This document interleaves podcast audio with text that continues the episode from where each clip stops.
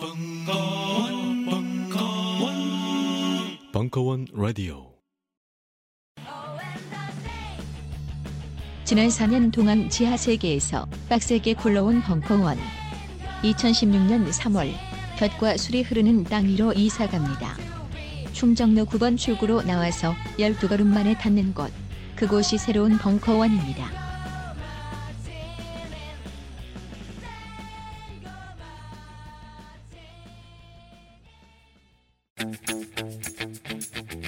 벙커원 역사 교과서 TF 국가란 무엇인가? 시즌 2 녹색 평론 발행인 김종철의 국가 같은 소리 하네 일부.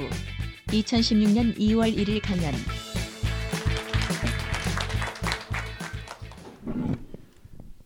어, 이, 오라고 해서 왔습니다. 영문도 모르고. 어, 아마 젊은 사람들이 많을 것이라는 생각은 했는데 어, 그렇네요.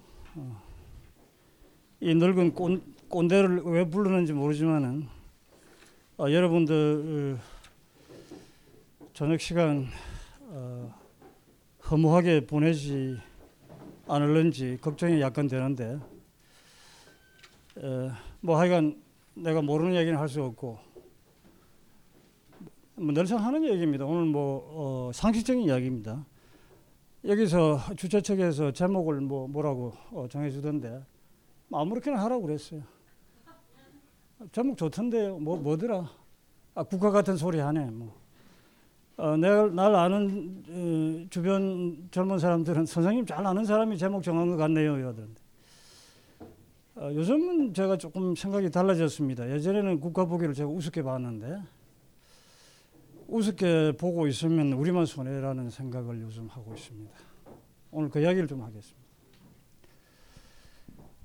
아, 젊은 사람들이 조금 뭐 절실한 모양이죠. 이런 자리에 이렇게 저녁 시간에 많이 모인 걸 보니까 제가 나가는 음, 잘 다니는 모임에는 되게 늙은 사람들, 어, 요즘 가정주부들, 농민들이 많은데 에, 이렇게 어, 새파란 젊은 사람들이 많은 자리는 근래 들어서 어, 처음입니다. 약간 흥분되네요. 어, 하여간 뭐, 어, 뭐 여러분들 비위 맞춰줄 생각은 전혀 없고 여러분들의 문제가 어, 내 자식의 문제고 또 나 자신의 문제이기 때문에 어, 나에게 중요한 얘기를 어, 하겠습니다. 어, 뭐 요즘 뭐 경향신문이 계속 뭐 특집을 하고 있죠. 어, 청년들의 문제에 대해서.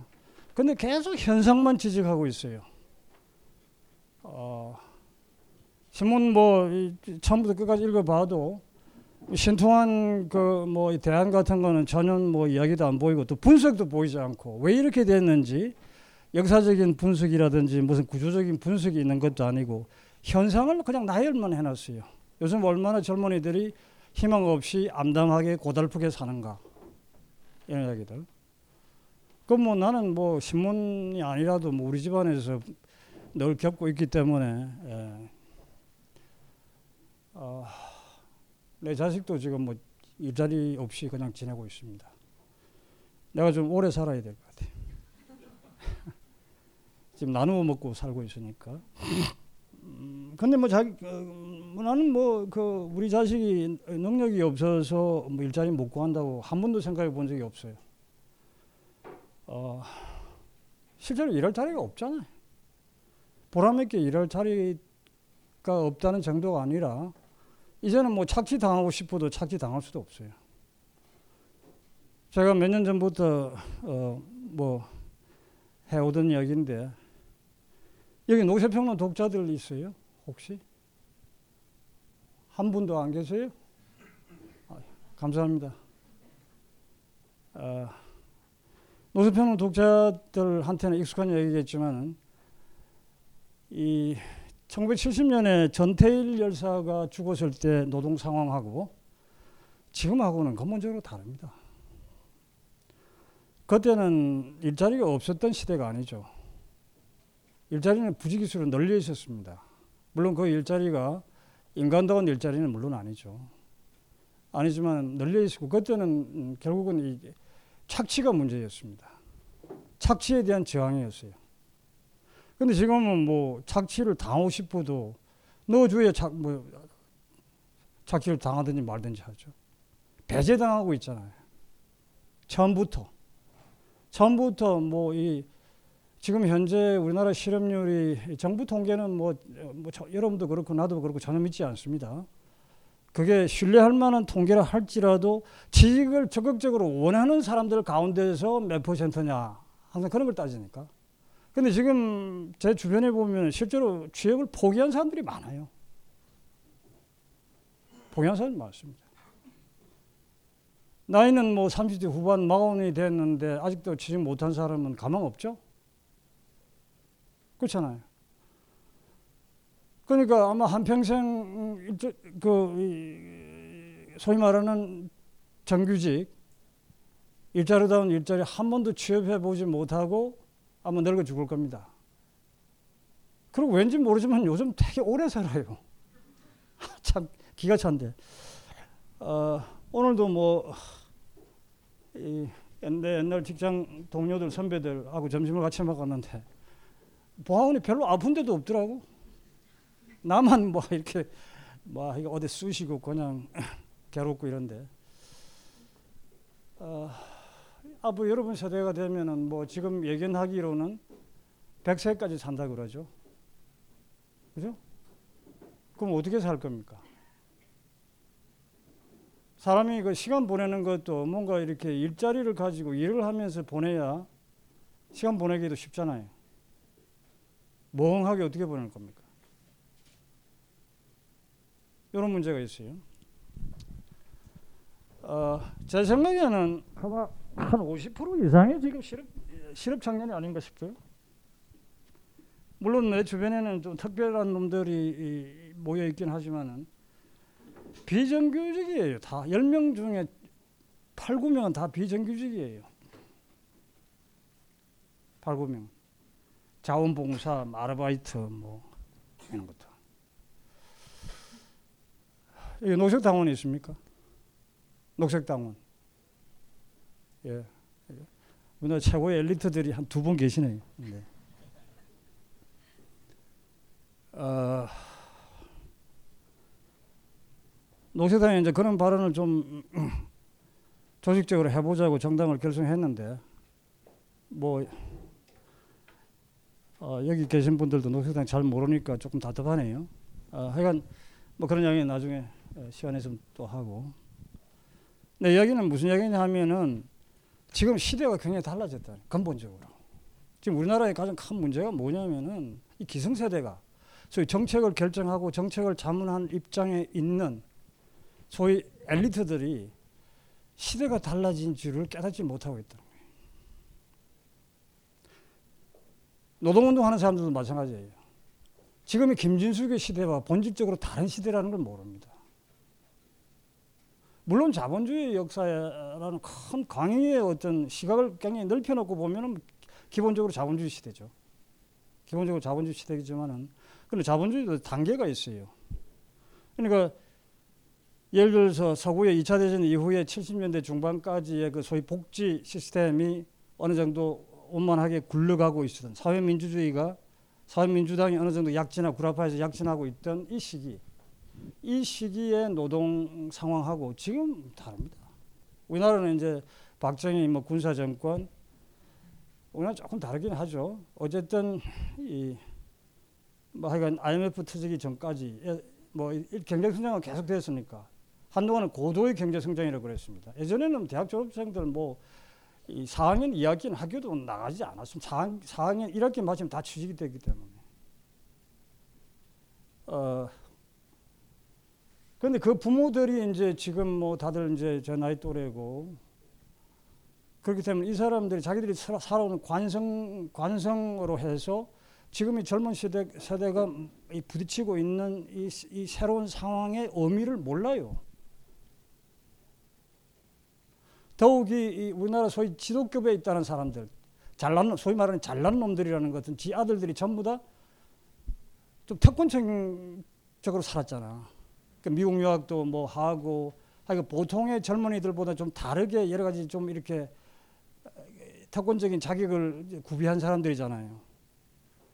그러니까 뭐 뭐 하여간 자기 자녀들은 잘 나가니까 어디서 미국에서도 교수하고 뭐 중국에서도 교수하고 뭐 어디서 뭐 뭐 의사하고 뭐 어디 뭐 변호사하고 이렇게 살고 있으니까 지금 현재 평범한 보통의 이 젊은이들이 부닥치고 있는 이 상황이 뭔지를 몰 이해도 하려고 하지 않고 전혀 고집만 부립니다.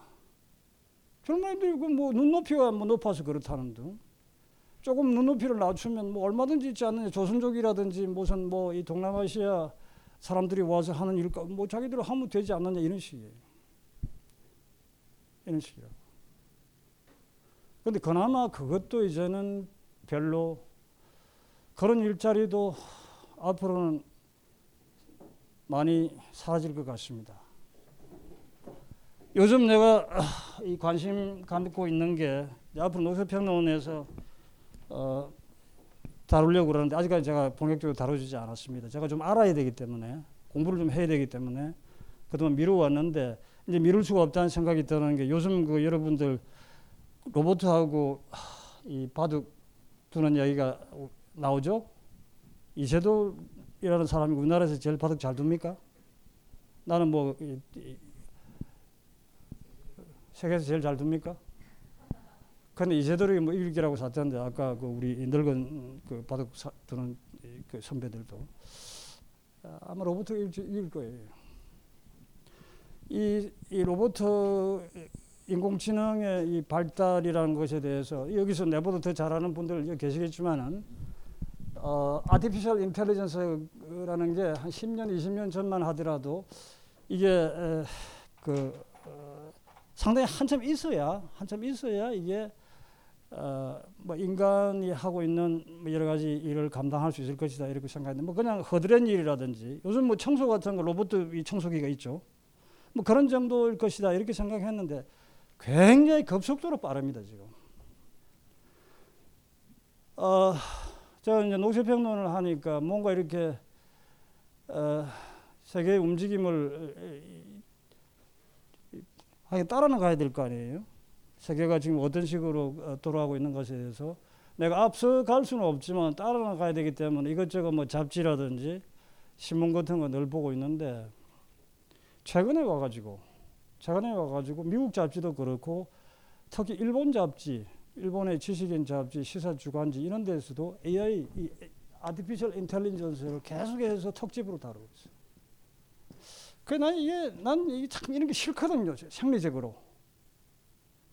인공지능 이런 거 말만 들어도 지능이랑 인간만 갖고 있으면 되는 거지 왜 기계가 갖고 있어야 되느냐 이, 이, 사, 이 세상 망하려고 이런 게 나오지 않느냐 난뭐 로봇하니 뭐 하여간 첨단 기술에 대해서 생리적인 혐오감을 옛날부터 갖고 있어요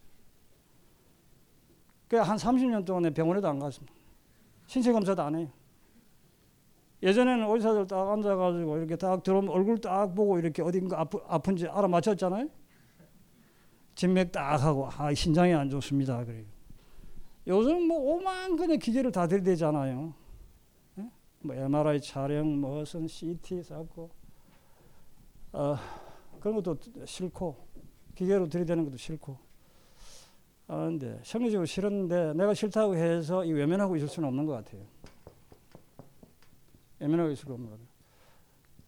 근데 singularity, singularity 해서 이게 singularity라는 말을 왜 그런 데서 써나 싶은데 singularity라는 말 아시죠? 로봇의 지능이 인간의 지능을 능가하는 거, 추월하는 거. 그 순간 singularity.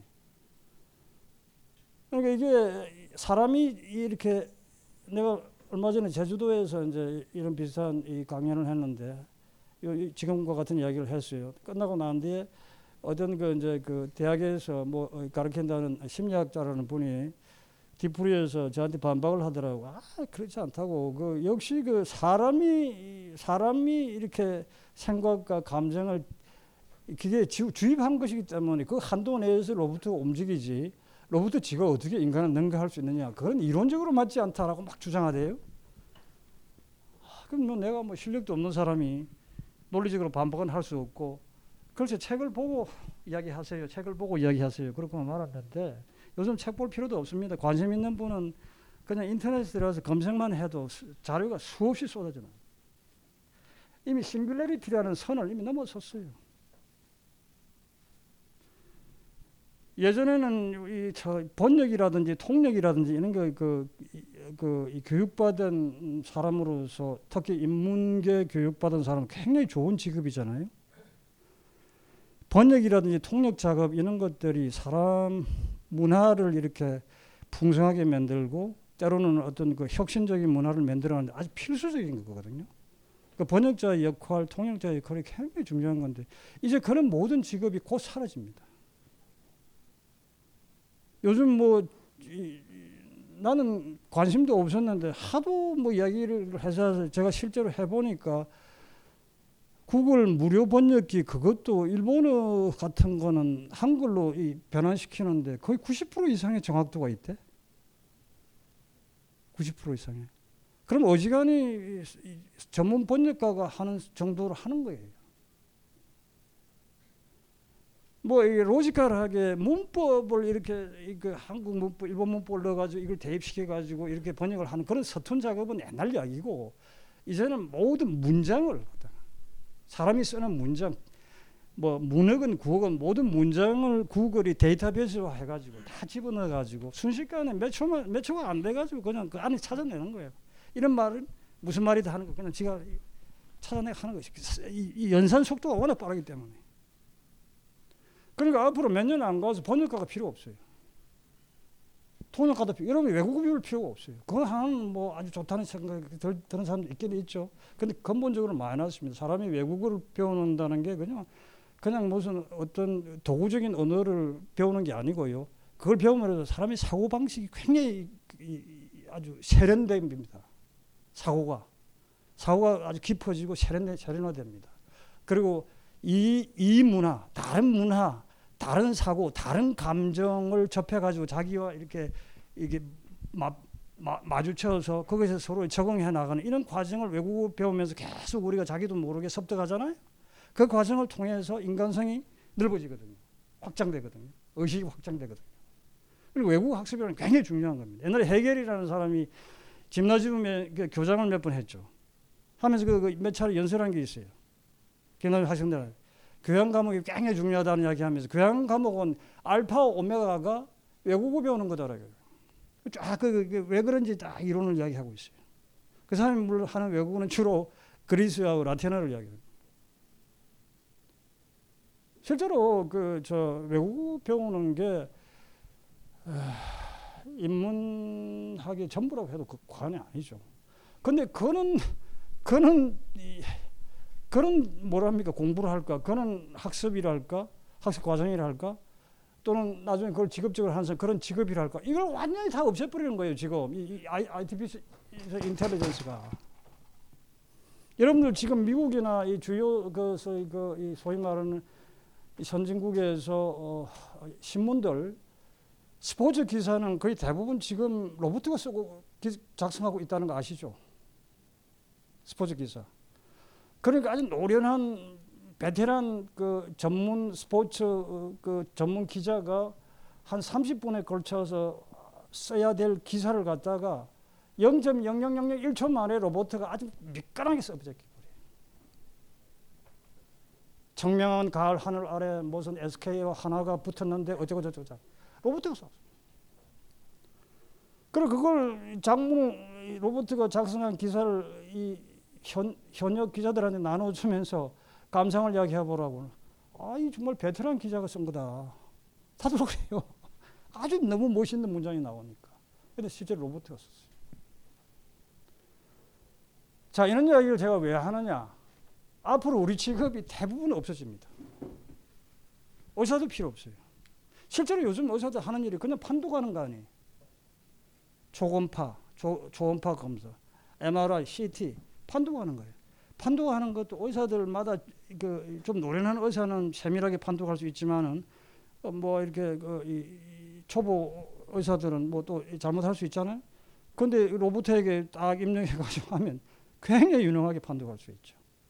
그 진단하고 처방 다 내렸습니다. 교사는 지금 이미 필요 없어졌잖아요. 지금 뭐 외국의 유수한 대학들 그뭐 유명한 뭐 교수나 뭐 교사 이런 사람이 나와가지고 강의하는 거 전부 다 이렇게 뭐 이렇게 녹화해가지고 아 이거 뭐 세계적으로 몇 백만 명이 동시에 그냥 시청하고 뭐 지금 그러고 있잖아요. 그 이제 그걸 이제 반박하는 이제 그 전통적인 그 인문학자들은 아무래도 뭐 사람이 교실에서 이렇게 면대면으로 이렇게 얼굴 맞대고 이렇게 호흡을 같이 하면서 서로 대화도 하고 토론하면서 공부를 해야 그게 진짜 공부다 이런 식으로 이야기하는데 언제 한국 대학에서 그래 본 적 있어요? 대화해 본 적 있어요? 교실에서? 어, 그러니까 제가 생각한 데는 이 단순한 그이 초, 그 미숙년 일자리 정도가 아니고 중산층의 종래 우리가 중산층의 고급 일자리라고 하는 것들이 먼저 타격을 받을 것 같아요. 작년 가을인가 정확하게 내가 기억 못하겠 옥스퍼드 대학의 무슨 연구소에서 이 문제 가지고 그 레포트가 나왔습니다. 그 요약된 것을 내가 봤는데 거기서는 앞으로 20년 후에 20년 만에 지금 중산층의 일자리의 절반이 없어질 것이다라고 예측을 하던데요. 그런데 그 굉장히 보수적인 평가입니다. 금년 가을쯤 되면 앞으로 10년 안에 3분지 이거 없어질 거다 이렇게 나올 겁니다. 지금 기술의 발전, 발전 속도는 그렇게 빠릅니다. 그렇게 빨라요. 놀랄 정도로 빨라요. 그럼 우리는 뭐하고 살아야 되죠? 또 어디서 소득을 얻어가지고 생계를 유지합니까? 굉장히 심각한 문제예요. 여러분이 기업의 경영자 같으면은 골치 아픈 인간 쓰겠습니까? 이런 로, 유능한 로봇 쓰겠습니까? 초기 시설 투자는 조금 비쌀지 모르지만은 로봇 데리다 일하는 게 훨씬 편하잖아요. 지금 이 사회 문제라든지 정치 문제 때문에 실제로 적용을 못 하고 있지만은 현재 기술 수준으로도 대부분의 노동자 사무직 셀러리맨들은 아마 기업 경영자 입장에서 다 내보내고 싶을 겁니다. 그럼 뭐 노동조합도 안 하잖아요. 노동운동도 하지 않잖아요. 로봇이라는 게. 나라도 내가 CEO 같으면 그렇게 하겠어요. 근데 문제는 이제 이 자본주의 문제는 뭐, 뭐 결국 뭡니까? 생산비를 그리 아껴가지고 원가를 아껴가지고 그 이 비용은 아끼는 건 좋은데 만들어낸 물건 팔아먹어야 될 거 아니에요. 만들어낸 물건. 그렇게 되면 월급 받는 놈들이 없어져 가지고 물건 살 사람이 없잖아요. 이게 이제 자본주의 딜레마인 거예요. 자본가의 입장에서. 자본가 입장에서. 지금 현재 지금 그런 상황이죠. 지금 현재 그런 상황이라고 말이에요. AI 문제 같은 거는 이제 골치 아픈 그 정도로 앞으로 노세평론 보세요. 궁금한 분들은. 지금 이제 현재 상황을 봅시다.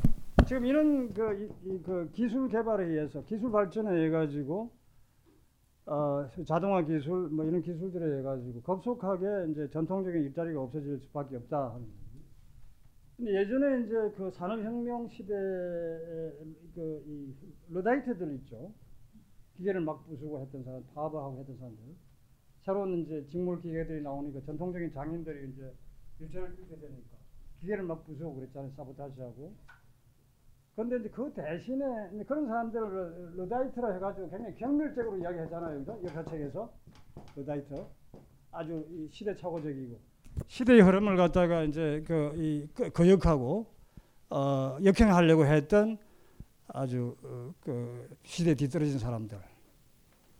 그렇게 이제 경멸해 왔는데, 어, 그렇게 경멸할 수 있었던 근거는 이제 그 뒤에 예전에 없던 일자리들이 사실 많이 생겼거든요.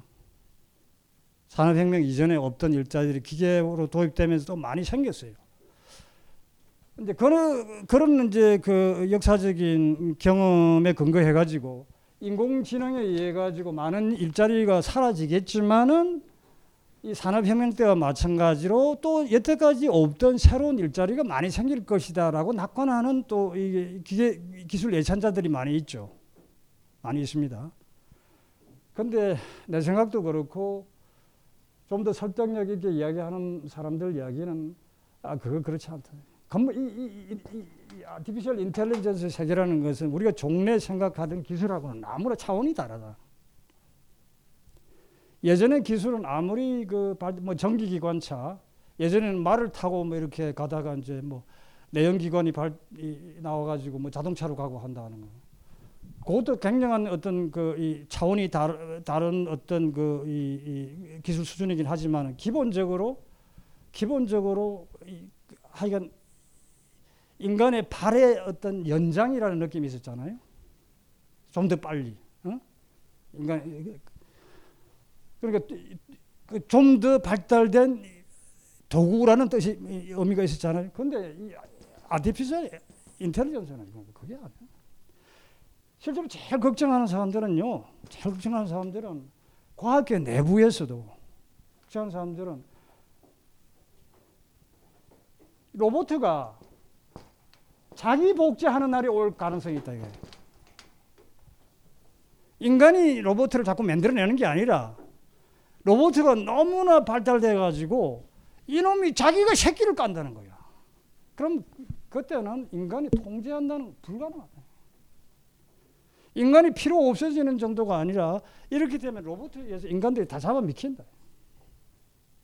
이런 이야기를 일찍이 빌 조이라는 사람이 했죠. 혹시 빌 조이라는 사람 들어본 적 있어요? 선 마이크로 시스템즈라는 거 들어보셨어요? 컴퓨터 초기에 그 개척자 중에 한 사람입니다. 아주 천재라 카대 미국에서는 빌 조이가 지금부터 한 15년 15년 맞아 2000년경에 2000년경에 미국의 Wired라는 그 기술 잡지에 큰 50페이지짜리 논문을 썼습니다. 인간은 필요 없는 존재가 될 것인가라는 제목으로. 그러나 그걸 그때 누굴 통해서 그, 그런 논문이 있다는 걸 듣고 번역을 해가지고 녹색평론에 실었습니다.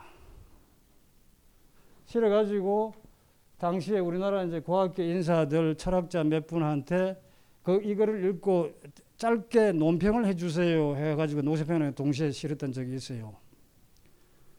그러면 뭐 그분들을 제가 폄하할 생각은 없지만은 우리나라 뭐 철학자고 과학자들 뭐 다 외국 책 뺏기면서 살아온 사람들에 대해서 자기 생각이 별로 없더라고. 어, 근데 이 빌조이가 왜 이런 이야기를 하냐면은 이 사람은 평생 동안에 이게 이 캘리포니아 대학 다니다가 학부 때 전자 소리를 듣고 졸업도 안 했어요. 졸업도 안 하고 선 마이크로 시스템즈라는 컴퓨터 프로그램을 개발해 가지고 자기 연구소 차려 가지고 이제 돈도 많이 벌고 했죠. 그래 가지고 계속 프로그램 개발하고 있었는데 첨단 과학을 하는 사람들 자기는 이제 컴퓨터죠. 어떤 사람은 로봇하고 어떤 사람은 생명공학, 어떤 나노 테크놀로지, 나노 테크놀로지 이런 사람들은 첨단 과학 연구를 하는 이 그 당대 아주 그 최선두에 있는 과학자들끼리 우연히 어, 떻게 만나 가지고 세미나를 한 적이 있대요. 캘리포니아에서 며칠 동안 같이 밥도 먹고 하면서. 그래 가지고 그때 이 사람 충격을 받은 거예요. 자기는 자기 분야만 열심히 이제 하여간 최고가 되겠다고 골몰에 사고 있는데 딴 놈들이 뭐 하는지에 대해서 신경도 안 쓴 거예요. 그러다가 세미나를 같이 하면서 며칠도 하다가 나노 테크놀로지 하는 놈, 뭐, 어? 무슨 뭐 인공지능 하는 놈, 뭐, 이렇게, 뭐 로봇 하는 놈, 뭐, 각 분야에서 자기가 뭘 하고 뭘 지향하고 지금 연구 단계가 어느, 어느 단계까지 와 있다 이런 이야기들을 다 들어보니까 이것들이 종합적으로 되면은 어떤 그림이 되는가를 자기가 잠시 생각해 봤다는 거예요. 그러니까 악몽이래, 악몽. 인간이 전혀 필요 없는 상황이 되더라는 거예요. 나는 뭐 그게 지금까지도 그게 이해가 잘 안 되는데 번역하면서도 그냥 내가 뭐 글자만 번역했지 내용을 뭐 잘 파악이 안 되는 부분이 있죠. 나노 테크놀로지가 제 테크놀로지가 제일 무섭다 그러대 그 사람은. 나노 테크놀로지를 잘못 오용하기 오용하면은 30초 안에 세계가 전멸한다 그러대. 근데 문제는 이 사람 제일 걱정하는 게 예전에 그 20세기의 첨단 기술은 예를 들어서 원자력 공학이라든지 뭐 이런 것들이 있죠. 이런 것들은 혼자서 혹은 소수 몇 사람이 작은 연구실에 앉아서 할 수 있는 게 아니잖아요. 거대한 원자료를 세워야 되잖아요. 또 국가적인 어떤 이 프로젝트로서 뭐 엄청난 돈이 들고요. 맨하탄 프로젝트 같은 거 뭐 그거는 무기면이었기 때문에 뭐 그렇다고 하지만은 그냥 일상적인 그 연구 연구용 원자로 하나 뭐 만드는 것도 그 쉬운 거 아니죠. 그 남의 눈에 다 노출된다는 거예요. 오히려 그런 기술은 안전한다는 거예요. 근데 생명공학이라든지 무슨 뭐 연구실에 앉아서 지금 무슨 바이러스를 만들어낼지 모른다는 거야. 그리고 인간 복제를 지금 어느 세계 어느 그 연구실에서 지금 만들어냈을지도 모른다는 거야. 복제 인간을. 그게 그렇게 많은 뭐 이렇게 시설이 필요한 게 아니라는 거예요. 숨어서 얼마든지 할 수 있다는 거예요. 그래서 끔찍하더란 거예요. 그래가지고 이 사람이 이 논문을 쓴 거예요. 이 논문을 써놓고는 표표히 사라져 버렸어요. 그내 궁금해서 몇 년 후에 이제 그, 그, 그, 그 검색을 어디 해보니까 한참 해보니까 로키 산맥에 어디 가가지고 암자 하나 은둔 은둔처를 하나 만들어 놓고 그래서 명상 생활을 하면서 지낸다 하더라고. 그리고 세상 이, 이, 이 논문의 결론이 어쨌든 모라토리움을 해야 된다. 과학자들에게 뭐 양심을 호소도 해야 되겠지만은 연구 금지를 해야 된다. 어떤 단계까지 이상 연구를 진행시키지 못하도록. 근데 그걸 무슨 재주로 할 수 있냐 우리 집안에 뭐저 형제도 그렇고 뭐 차남도 그렇고 뭐 하여 우리 집안에 이, 이, 이공계 다 이공계 사람들이에요. 나 빼놓고. 근데 이 사람들 이런데 관심이 없더라고. 그 내가 뭐 내가 뭐 모르는 사람이 무식한 사람이 과학하는 사람들 앞에서 이야기는 할 수 없고 뭐 녹색평론 보라고 보내줘도 읽어 보는지 안 보내주는지 모르겠어요. 근데 이게 벌 이게 2000년이란 말이야. 15년이 지나갔잖아요. 엄청나게 발달했었거든. 내가 요 글 번역할 거무렵에는 이런 잡지들을 좀 봤습니다. 내가 제일 관심이 있는 게 뭐냐면은 과학자들 가운데서도 좀 이렇게 늙은 과학자들 약간 거리를 물러나 지금 현재 현, 현재 그 현역에 종사하는 사람들 아니고 과학의 동태들은 되게 알면서 이렇게 조금 이렇게 인문적인 지식도 있고 이런 사람들 몇 사람 있잖아요. 있어요. 프리만 다이슨이라든지 뭐몇 몇 사람 있습니다. 이 사람들은 이제 아주 수필도 잘 쓰거든요. 에세이 같은 거. 도대체 이런 사람들 이런 문제에 대해서 어떻게 생각하고 있나 싶어서 한번 그 프리만 다이슨인가 하는 사람의 인터뷰를 내가 읽어 보니까 그 사람이 그런 말을 하더라고. 과학자에게는 이게 종합적으로 세계의 장래, 인간의 장래가 어떻게 될 것인가에 대한 그런 염려보다도 자기 연구의 끝장을 보고 싶어 하는 억누를 수 없는 욕망이 있다는 거예요. 굉장히 파괴적인 어떤 욕망이죠. 그런 게 있어요. 내가 여기까지 연구했는데 끝장을 보고 싶어 하는. 지금 갈수록 이상한 놈들 많잖아요. 과학자 아니라도. 이걸 뭐 어떻게? 아, 이거 지금 오늘 제가 이야기하려 이런 이야기 하면 안 되는데 갈 길이 너무 많은데. 우리는 생각했습니다. 신뢰는 가까운 곳에 있다고. 우리가 파는 것은 음료 몇 잔일지 모르지만 거기에 담겨 있는 것이 정직함이라면 세상은 보다 건강해질 것입니다. 그래서 아낌없이 담았습니다. 평산네이처, 아로니아 친친친 지금 딴지마켓에서 구입하십시오. 자, 이제 중요 인물들의 리스트를 넘겨주실까? 물론 강준만, 유시민, 유홍준, 이외수, 이철 그리고 주진우 메일? 이게 무슨 리스트야? 아무 공통점도 없잖아. 딴지일보 부편집장이 인터뷰한 이 책을 읽어보면 공통점을 알 수 있지 헬 조선에서 흑수저로 태어나 비범한 삶을 살아온 인물들이란 걸 도서 출판 생각 비행 범인은 이 안에 없다? 전국 온오프라인 서점과 딴지 마켓에서 절찬 판매 중이지 안녕하세요. 용산에서 가장 믿음 가는 조립 PC 전문 업체 컴스테이션의 이경식입니다. 당장이라도 사용하고 있는 컴퓨터를 들어다 던지고 싶을 때 그럴 때를 대비해 저희 컴스테이션이 용산 선인상가 21동 1층 130호에서 기다리고 있습니다. IT 강국에 걸맞게 믿을 만한 조립 PC 컴스테이션이 신뢰를 바탕으로 그 기회를 제공해 드리겠습니다. 궁금하신 점은 문의 주십시오. 011 892 5568번입니다. 우주 최강의 만족스러운 서비스를 제공해 드리는 저희 컴스테이션이 늘 기다리고 있겠습니다. 딴지스에게 F1 같은 존재, 컴스테이션은 조용한 형제들과 함께합니다. 근데 Luddite 이야기를 하다 말았습니다만 이, 이 그, 그러니까 지금 이 인공지능에 의한 새로운 기술이라는 것은 산업혁명 시대 이후에 그 전통적인 기술하고 차원이 굉장히 다르 질적으로 다르다. 새로운 일자리 안 나온다. 새로운 일자리가 나오더라도 그것도 이 로봇가 한다는 거예요. 아니하게 그런 지금 뭐 새로운 일자리가 나올 것이다. 아니하게 그렇게 넘어갈 문제가 아니라는 거예요. 이 문제. 둘째는 이제 그 아, 아까 지금 내가 말씀드린 지금 현재 경제 상황 이야기인데 어, 이 발틱 드라이 인덱스라는 게 있어요. 요 뒤에 저그뭐 제가 이번에 그 이 뭐야 신문 칼럼들 그 모아가지고 낸 책이 있는데 거기서 제가 몇 번 이야기했습니다만 뭐 내 칼럼들 여러분들 보지 않을 테니까 설명을 하지만은 발틱 화물 아그 운임 지수라고 번역합니다. 발틱 운임 지수라고.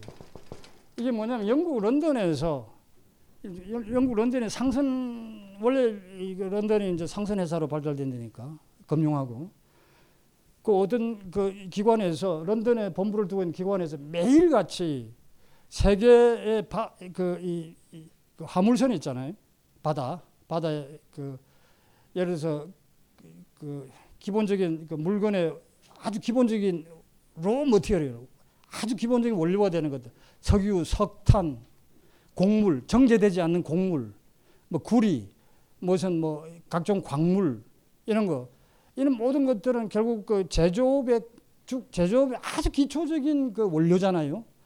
이런 원료를 싣고 나르는 그 이 선박들, 선박들의 이 운임이 운임이 어떻게 변동이 되는가 맨날 매일같이 달라진다는 거예요. 그럴 수 있죠. 수요와 공급에 따라서 되, 니까 또 어느 어느 나라에서 뭐이그이뭐 선박이 유조선이 몇 대 발주됐다. 이러면 또 그 값이 또 내려갈 것이고 그죠? 선박이 많아지니까. 또 이렇게 경제 경제 상황이 이렇게 뭐 이렇게 발달 그 번창해 가지고 중국이 뭐 경제가 잘 돌아가 가지고 미국이 뭐 흥청망청하면은 역시 뭐 물건이 많이 돌아가 돌기 때문에 물건을 많이 이, 그, 돌려야 되잖아요. 그러면 또 운임이 올라갈 거 아닙니까? 근데 이제 수요도 없고 뭐 경제가 원활하게 안 돌아가면은 수요가 떨어질 거 아니에요. 그럼 운임이 내려갈 거 아닙니까? 그 운임이 오르고 내리고 하는 그 동향을 갖다가 매일매일 같이 조사해 가지고 발표를 합니다.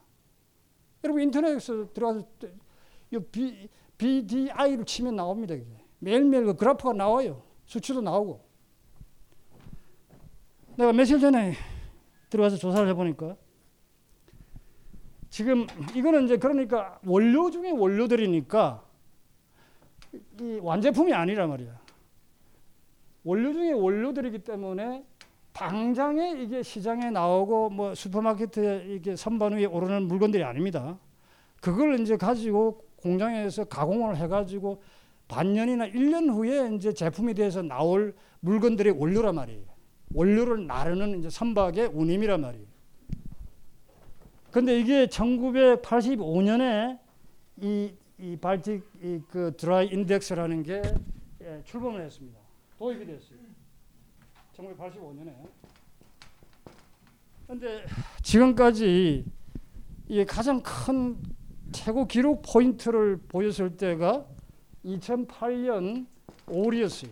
5월 20일이라고 나와 있는데 최고 기록이었는데 11,793까지 갔네 점수가. 이 점수를 그 내는 뭐 기준이 있을, 있겠죠. 11,793이었습니다. 그런데 같은 해 12월이 되면은 이게 663으로 떨어져요. 세계 경제가 굉장히 침체로 빠졌다는 얘기죠. 왜 그랬습니까? 이 사이에 뭐가 있었습니까? 월스트리트 금융 파산 사태가 일어났잖아요. 그때 우리도 좀 고생했죠.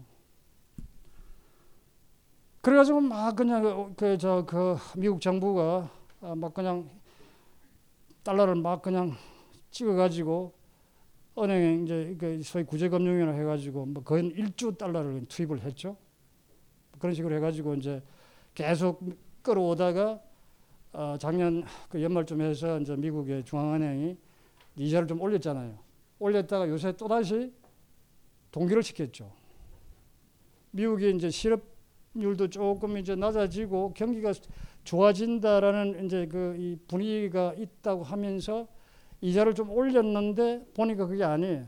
미국 경기가 역, 뜨지 않는 거예요. 그래 다시 이제 동, 이자를 동결시켰다 그러는데 지금 경제가 어렵다 어렵다 우리가 다 알고 있습니다만 이 지수를 보면 확연히 드러납니다. 이러다가 2009년에 2009년에 약간 회복해서 1316까지 갔어요. 예? 1600, 1316까지. 왜냐하면 이게 그막 그냥 돈을 막 찍어가지고 그냥 양적 완화라고 하면서 그냥 막 그냥 억지로 경기를 살렸단 말이에요. 억지로. 우리나라는 이제 주로 이제 부동산 가지고 이 짓을 하죠. 2009년 동안에 4,661까지 올라갔어요. 어지간히 올라갔죠. 11,793에서 663으로 떨어졌던 게 2009년에 4,661까지 올라갔어요. 이게 이대로 좀 되면 좋은데 이게 다시 하락합니다. 2011년에 1043으로 떨어져요. 2012년에 절반밖에 안 됩니다. 계속 하강됩니다. 하강합니다. 2016년 1월 29일 날 얼마겠어요? 그 며칠 전이죠? 오늘은 좀 아마 또 다른 기록이 나와 있겠죠? 317입니다. 이때보다 반이 떨어졌어요. 지금 세계 경제가 이래요. 지금 세계 경제가. 그러니까 6개월 후, 1년, 1년 후는 지금보다 더 나쁘다는 얘기예요. 그래, 이거 가지고 누구, 어, 어, 어느 저 사이트에 들어가서 보니까 해설자가 자기 조사를 해보니까 어떤 순간이든 세계 경제가 제대로 돌아갈 때는 태평양이든 대서양이든 한물선이 자고 헤아릴 수 없이 지금 운행 중이라는 거야. 어떤 순간에도 어떤 순간에도 그런데 요즘 와가지고는 단 한 대도 없는 순간이 많다는 거예요. 배가 안 움직인다. 싣고 나를 물건이 없다. 싣고 나를 물건. 싣고 나를 물건을 필요로 하는 수요자가 없다는 얘기예요.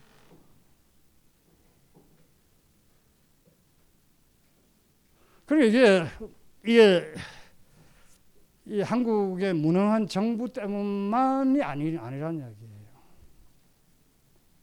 한국의 무능한 정부 문제만이 아니야.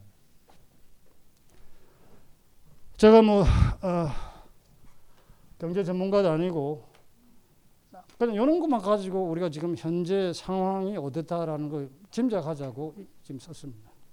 제가 뭐 헛소리하고 거짓말하면 안 되니까. 이런 건 이제 우리나라에 좀 친절하고 좀 실력 있는 어, 대중적인 어떤 발언을 할 수 있는 경제 전문가들이 좀 쉽게 우리가 알아들을 수 있도록 이 분석을 해주고 왜 이런 상황이 되었느냐. 이 하여간 말하자면 이, 이 말, 알기 쉬운 경제 그이 이 브리핑을 좀 매일매일 좀 해주든지 아니면 한 달에 한 번씩이라도 해주는 사람이 있으면 좋겠는데 너무나 어려운 용어들을 구사하면서 해소하니까 도움이 안 되더라고. 그래서 몇년 동안 어쨌든 내가 잡지 편집자만 아니면 내 이런 고생, 생고생 할 필요 없는데 편집, 잡지 편집자가 전혀 자기가 모르는 것을 뭐 그냥 수동적으로 뭐 들어오는 글 받아가지고 그 잡지 실을 수는 없잖아요. 내 나름대로 판단력에서 이건 중요한 글이고 이건 실어야 될 글이다라는 걸 판단력을 내가 얻기 위해서 내가 공부를 해야 되잖아요. 그래가지고 막 내가 금융 문제, 난 사실 뭐 이렇게 여태까지 한번 주식도 사본 적도 없고, 뭐 그게 어떻게 돌아가는 것도 모르는 사람이었거든요. 화폐가 어떻게 발행되고, 그게 무슨 의미가 갖고 있는 건지, 뭐 환율은 뭐 올라가고 내려가고 그게 무슨 의미가 있는지도 모르고 평생 살아왔어요. 아유, 근데 그런 걸 갖다가 이제 혼자서 낑낑거리면서 공부하려고 하니까 머리가 아파 죽겠습니다. 내가 몇 년 전까지만 하더라도 이제 숱도 많고 이게 싹 하면서 써요. 내 아는 사람 압니다. 나보고 막 털만 타고 맨날 그랬었는데 지금 다 빠졌어요. 다 빠졌어요. 요즘 뭐 1시, 2시 이전에 자- 잠을 자본 적이 없습니다. 공부한다고. 이런 거 공부한다고. 재미없거든요. 내가 뭐 이제 배경이 또 문학, 문학인 사람, 문학인데, 젊을 때 문학인 사람인데, 이 문학은 어떤 스토리가 있고 뭐 이렇게 이런 게 있어야. 이뭐 재미, 들어, 정말 들어야 하죠. 정말 들어야 합니다. 그런데 우리 상황을 알아야 된단 말이에요. 우리 상황. 경제 상황이 지금 그렇습니다. 근데 지금 시간도 많이 지나갔기 때문에 구질구질한 이야기는 안 할게요. 이제 본론을 말씀드릴게요. 국가가 왜 중요하냐? 국가가. 국가 같은 소리 하나에 그러고 있- 있을 때가 아닙니다. 국가처럼 복이라는 책이 있죠. 아주 두꺼운 책이 있죠. 제임스 스콧이라는 사람이 있습니다. 나이 이 사람 굉장히 좋아해요. 이 사람은 인류학자인데 필드가 동남아시아입니다. 동남아시아고 이 국가처럼 복이 우리말로도 번역이 되어 있고 최근에도 이 사람 책이 하나 나왔어요. 어, 아마 조미야라고 붙어 있을 겁니다. 조미야하고 뭐 설명이 붙어 있을 겁니다. 영어판 제목은 아, 지배받지 않는 사람들의 이야기 이렇게 되어 있습니다. 지배받지 않는 사람들. 이 사람은 아나키스트입니다.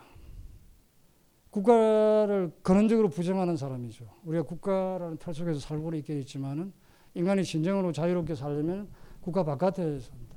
이 조미아라는 게 뭐냐면은 국가처럼 보기에는 이제 소련이 소련도 그렇고 뭐 하여간 소련이고 자본주의 국가하고 관계없이 소위 근대적인 프로젝트 기획들이라는 것은 국가가 이제 이렇게 전면에 나서 가지고 뭐 집단 농장을 한다든지 뭐 하여간 뭐 이 어?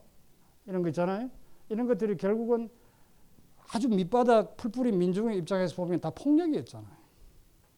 다 폭력이었잖아요. 농사라는 거 그냥 계절에 따라서 뭐 하여간 이 사람에 따라서 마을의 또 그 윤리와 풍습에 따라서 짓는 방식이 각각이고 아 이거 뭐 또 생태적인 조건도 고려해야 되고 수천 년 뭐 만 년 동안에 이렇게 농민들의 그 어떤 그 저 지혜가 쌓인 건데 하루아침에 싹 깔아뭉개고 싹 없애고 그냥 딱 일정한 기계적인 틀 집단 농장을 만들어 가지고 농업 노동자로 다 투입해 가지고 그 노- 거기에서 농사 짓는 이미 농민이 아니죠.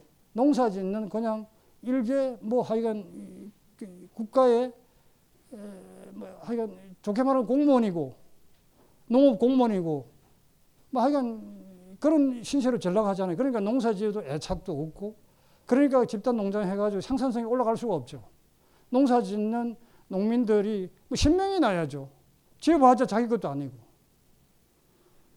어, 여론은 말하자면 국가에 의한 어, 폭력을 그쭉 이제 몇 가지 중요한 그, 그 사례를 들어가지고 설명하는 책이고 재미있습니다. 이 조미야라는 책은요. 조미야라는 말이 산에 사는 사람들이라는 뜻이라 하대요. 조미야라는 말이 저게 어디서 유래됐다 하더라. 조미야. 예, 조미야. 이 조미야. 조미야. 이 사람이 동남아시아 전공이기 때문에 인도네시아에서 필리핀, 인도네시아 그리고 건너가 가지고 말레이시아, 베트남, 중국 저이 그 남 남서쪽 심지어는 티베트 일부까지 버마 일까지 굉장히 광범위한, 광범위한 이, 그, 이, 이 영역에 걸쳐서 이 전통적으로 어떤 국가에 소속되지 않는 산에 사는 사람들이 존재해 왔다는 거예요. 그런데 전통적으로 이제 인류학자들은 이 사람들을 설명해서 무명의 혜택을 못 받아가지고 굉장히 가난하게 살고 질병이 뭐 있어도 그냥 뭐 그냥 속수무책으로 뭐 그냥 희생당하고 아주 불쌍한 사람들 이런 시각에서 봐왔는데 이 사람은 단연간 연구 끝에 그게 아니라 이 사람들은 선택해서 자기 자신들이 자발적으로 선택해서 이런 삶을 택했다라는 것을 논증해 주는 책입니다. 원래 국가 밑에서 살다가 다 이 이거 산 밑에서 평야지대에서 우리 사람이라는 게 이게 편한 거 좋아가지고요 험준한데 처음부터 험준한 데서 사는 사람은 없습니다. 저 평야에 기름진 옥토가 있고 바다에 가면 뭐만 거다 이렇게 잡아먹을 게 있는데 그뭐 그냥 가시 덤불을 뭐 지나가 가지고 험준한 그냥 어, 산악지대에서 처음부터 살아요? 그런 인간은 없습니다. 사람은 앉으면 눕고 싶고요. 이게 인간이거든요. 옛날에 왜 그 백길이 발달된지 알아요? 뼈는 가만히 타고 있으면 저절로 가잖아요. 사람이 깨어러서 백길이 발달된 거예요. 육상보다도 백길이 훨씬 일찍부터 발달됐잖아요. 우리가 생각했던 것보다 고대인들 훨씬 백길이 발달돼가 그 교통을 광범위하게 했어요. 광범위하게. 광범위하게 서로 만났습니다. 어, 그런 것을 논증해주는 책이에요. 그러니까 국가에서 세금 바쳐야 되지, 뭐 병력 해야지, 부역 가야 되지, 막 굉장히 괴롭다는 거예요. 국가 밑에 사는 게. 특히 동아시아는 그렇지 않습니까? 원래 이게 동아시아가 이 전제 군주 시스템이잖아요. 농사, 벼농사를 주로 짓기 때문에 조직된 대규모 노동력이 노동력을 필요로 하는 이 산업이란 말이에요. 농사라는 게. 그러니까 이걸 통제하기 위해서 중앙 중앙 집권적인 국가 체제가 동양에서 일찍이 성립됐다 그러지 않습니까? 학자들은. 그리고 이게 아주 전제군주 시스템이고.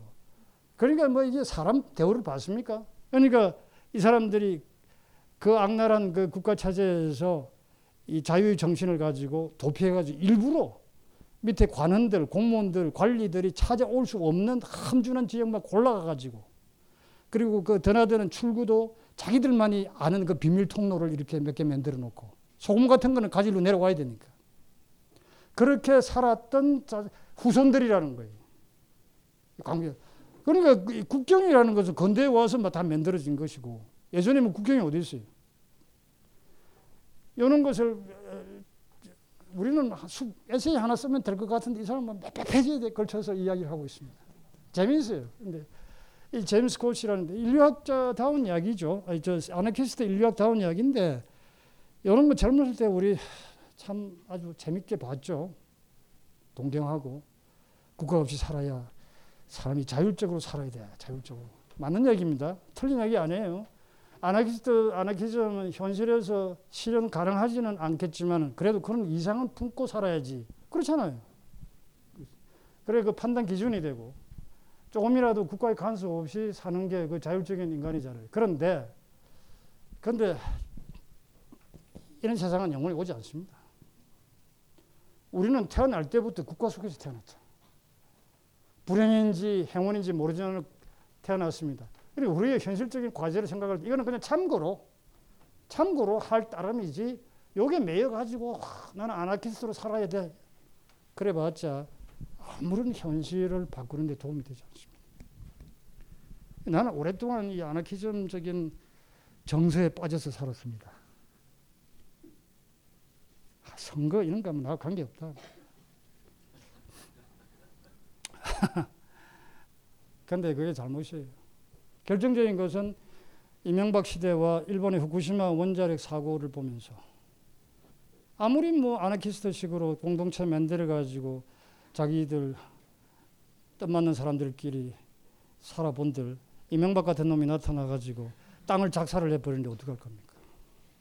그리고 원자력 발전소 그냥 사고가 나가지고 사고가 나버리면 광범위하게 그냥 다 그냥 불모지가 돼버리고 죽음의 땅이 돼버립니다. 일본요, 일본 최고요. 땅 절반이 오염되었습니다. 앞으로 건강하게 못 삽니다. 두고 보십시오. 저걸 은폐하기 위해서 사기치 가지고 올림픽 개최권을 딴 거예요. 아주 비열한 짓이죠. 우리나라도 그렇지만 일본도 지금 굉장히 저질 국가예요. 굉장히 저질 국가예요. 근데 이제 제가 이제 그런 사태들을 보면서 결정적으로 결정적으로 아 아니다 이 국가에 대해서 우리가 개입을 해야 된다. 국가에 대해서 개입을. 그러고 나서 이렇게 쭉 보니까 세계에서도 지금 바로 이 현 순간에 세계 이 같은 동시대에 사는 사는데 이 지구상에서 국가 자본주의 지금 현대 국가는 다 자본주의 국가죠. 기본적으로 근대 국가는 자본주의 국가입니다. 다 같은 자본주의 시스템 속에서 살고 있는 국가들이지만은 국가에 따라서 성격이 많이 다르잖아요. 상당히 물론 퍼펙트한 국가는 없어요. 데마크가 아무리 좋은 나라지만 데마크도 지금 그 극우 분자들이 준동을 하고 있고요. 인종 그 주의자들이 상당히 있어요.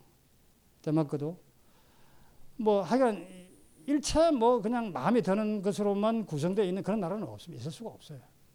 인간 세상에 그런 게 있을 수도 없어요. 인간이 워낙 퍼펙트한 존재가 아니기 때문에 모여서 사는데 하, 쉽지 않습니다. 쉽지 않은 게 불가능합니다. 불가능해요. 아, 불가능하는데 그런데 어쨌든 간에 그 덴마크, 핀란드, 무슨 뭐 노르웨이, 뭐 스웨덴 같은 나라는 격이 다르잖아요. 어쨌든 내가 그 신문에도 뭐 그런 글도 몇 번 썼지만은 덴마크 같은 나라는요 지금도요 시민들이 자기 생일이나 가족 생일에 자기 집 현관에 자기 나라 국기를 개양을 해요. 여러분 같으면 어떻게 하겠어요? 그게, 그게, 그게 납득이 돼요?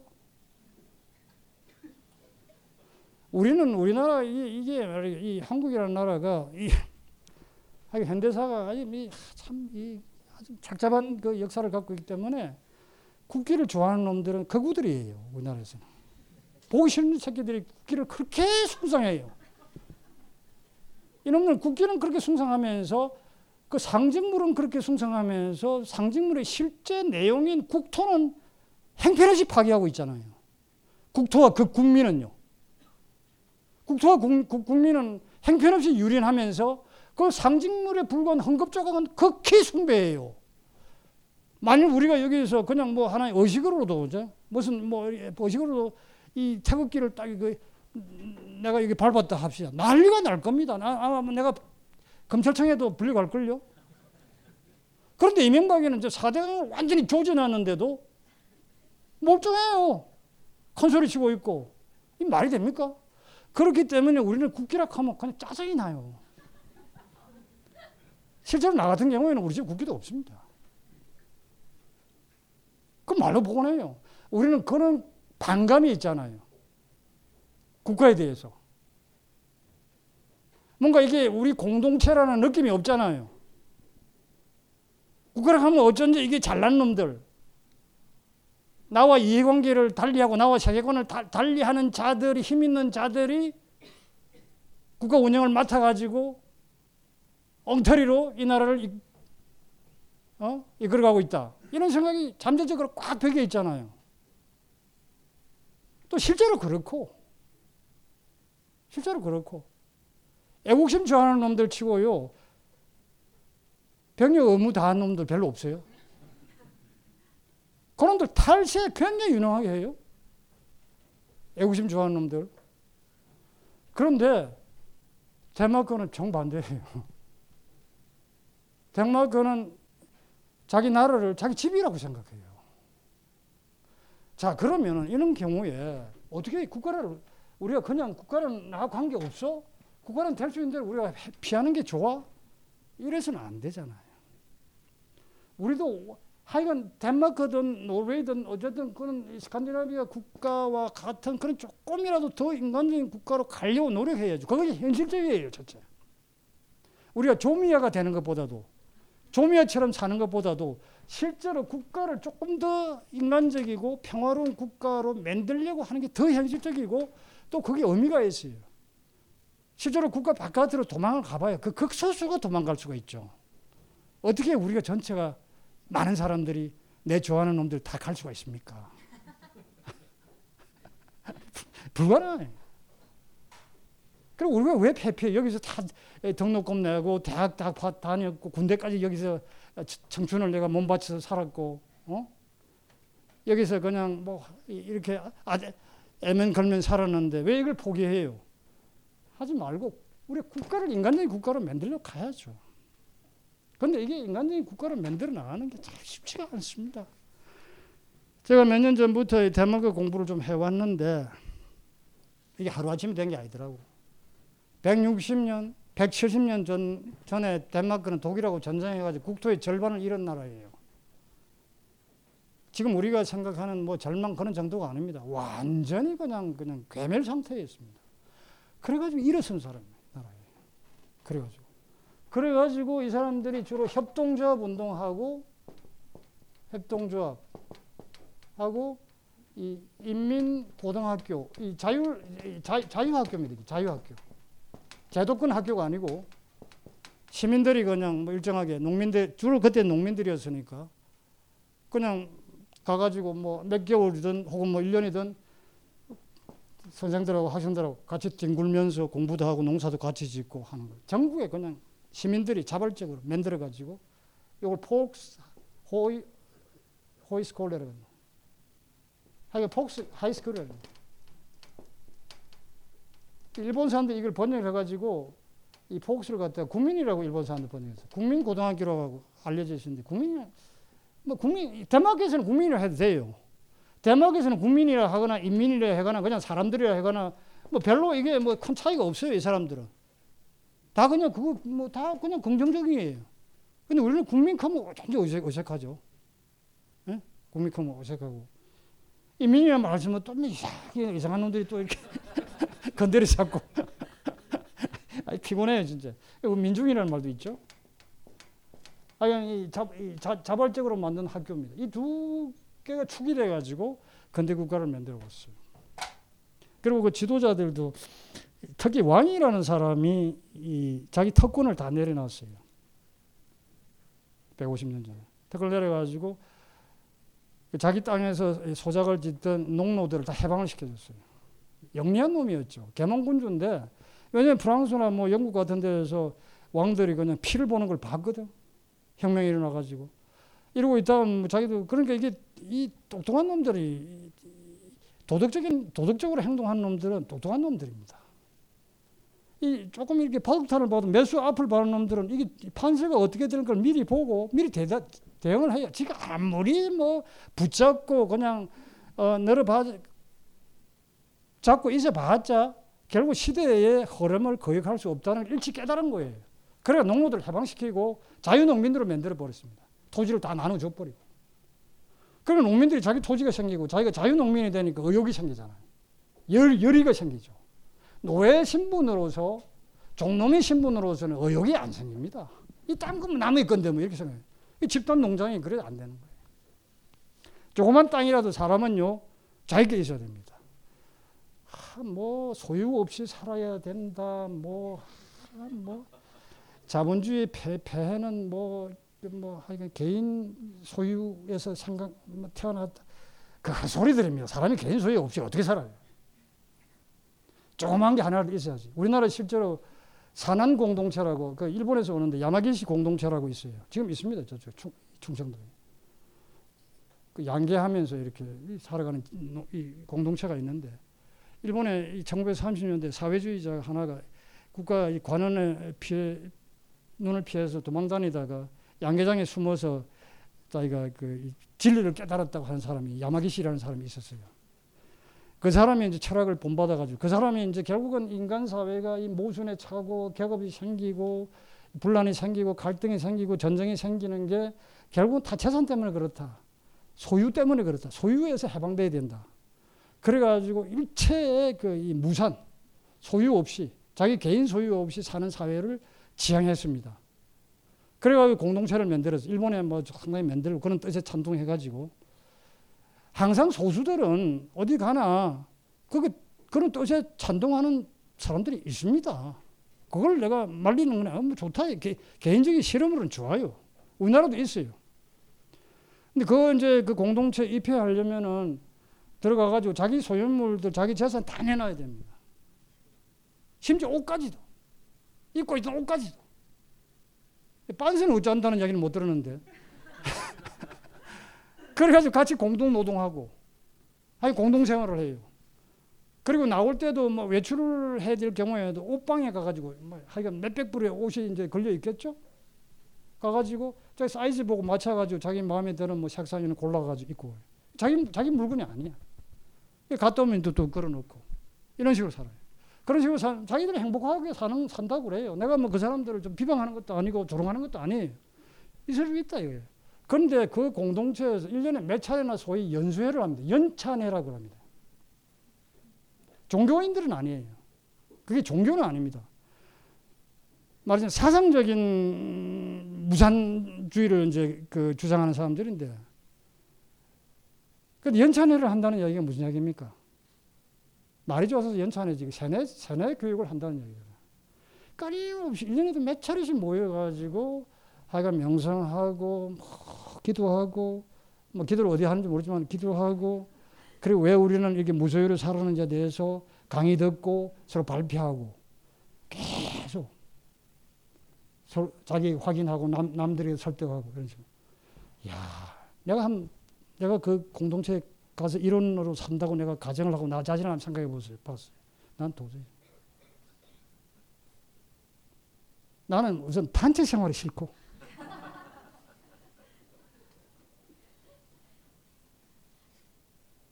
개인마다 다르잖아요. 그리고 이 소유물이라는 게 우리가 문제는 빈부 격차가 심한 게 문제지. 우리가 갖고 뭐 내가 이 내 이 옷, 안경 뭐 이런 것까지도 말이지 공 인간이라는 인간 존재라는 게 어떤 점에서는 알몸으로서 인간 존재는 성립하지 않습니다. 자기 소유물을 통해서 자기라는 게 형성이 돼요. 내가 좋아하는 책, 내가 관심 있는 책. 요즘 그 남재희 선생이라는 분이 이사하시면서 망군에 뭐 자기 책을 한겨레 신문에 보냈다고 그러죠. 알아서 처분해라고. 그거 하면 뭐 한, 무조건 한 권 천 원이라 그러대. 근데 그것도 잘 안 나간다. 요즘 뭐 젊은 놈들 책을 안 보니까 관심도 없고. 그 나는 한번 가보고 싶어요. 그 책보다도 나도 뭐 책은 뭐 적지는 않는데 책을 사겠다는 생각보다도 그 남재희라는 선생 그이 그 우리 선배 이, 그 우리 나보다 뭐 벌써 뭐 15년 선배죠. 그 고연대의 그 우리나라 지식인들이 살아오면서 관심사가 뭐였는가 그걸 보고 싶어서 책 보면 알잖아요. 책을 보면 이 사람 정신 세계를 보잖아요. 볼수 있잖아요. 그 호기심 때문에 가보고 싶었는데 뭐 시간이 없습니다. 근데 책이라는 그런 거란 말이에요. 책뿐만 아니라 뭐 호기심 옷이라든지 뭐 하여간 뭐 하여간 뭐이 프라이팬 하나라도 그 사람의 개성이 다 거기서 발현이 되거든요. 축적이 되고. 그래서 사람이랑 사이. 물건이란 굉장히 중요한 거예요. 물건 없으면 사람 인격 존재하지 않습니다. 그러니까 개인의 소유물을 인정하지 않는다. 철저한 무산주의를 주장한다. 저는 찬성하지 않습니다. 나 같은 놈이 찬성하지 않는데 그런 사상이 보편적인 사상이 될 수 있겠습니까? 나는 그래도 비교적 비교적 소유 적게 하면서 살자는 사람이잖아요. 무소유는 아니지만은 평균보다는 그래도 내가 이런 문제에 대해서 별로 물욕이 없는 사람에 속하잖아요. 그죠?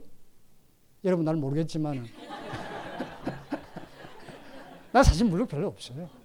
귀찮아요. 귀찮. 첫째는 귀찮아요. 물건 사러 가는 것도 귀찮고, 하여간 집에 갖다 놓는 것도 귀찮고. 귀찮아요. 다행히 우리 집사람하고 나하고 비슷해가지고 그냥 이렇게 행복하게 삽니다. 벙커원, 벙커원, 벙커원 라디오.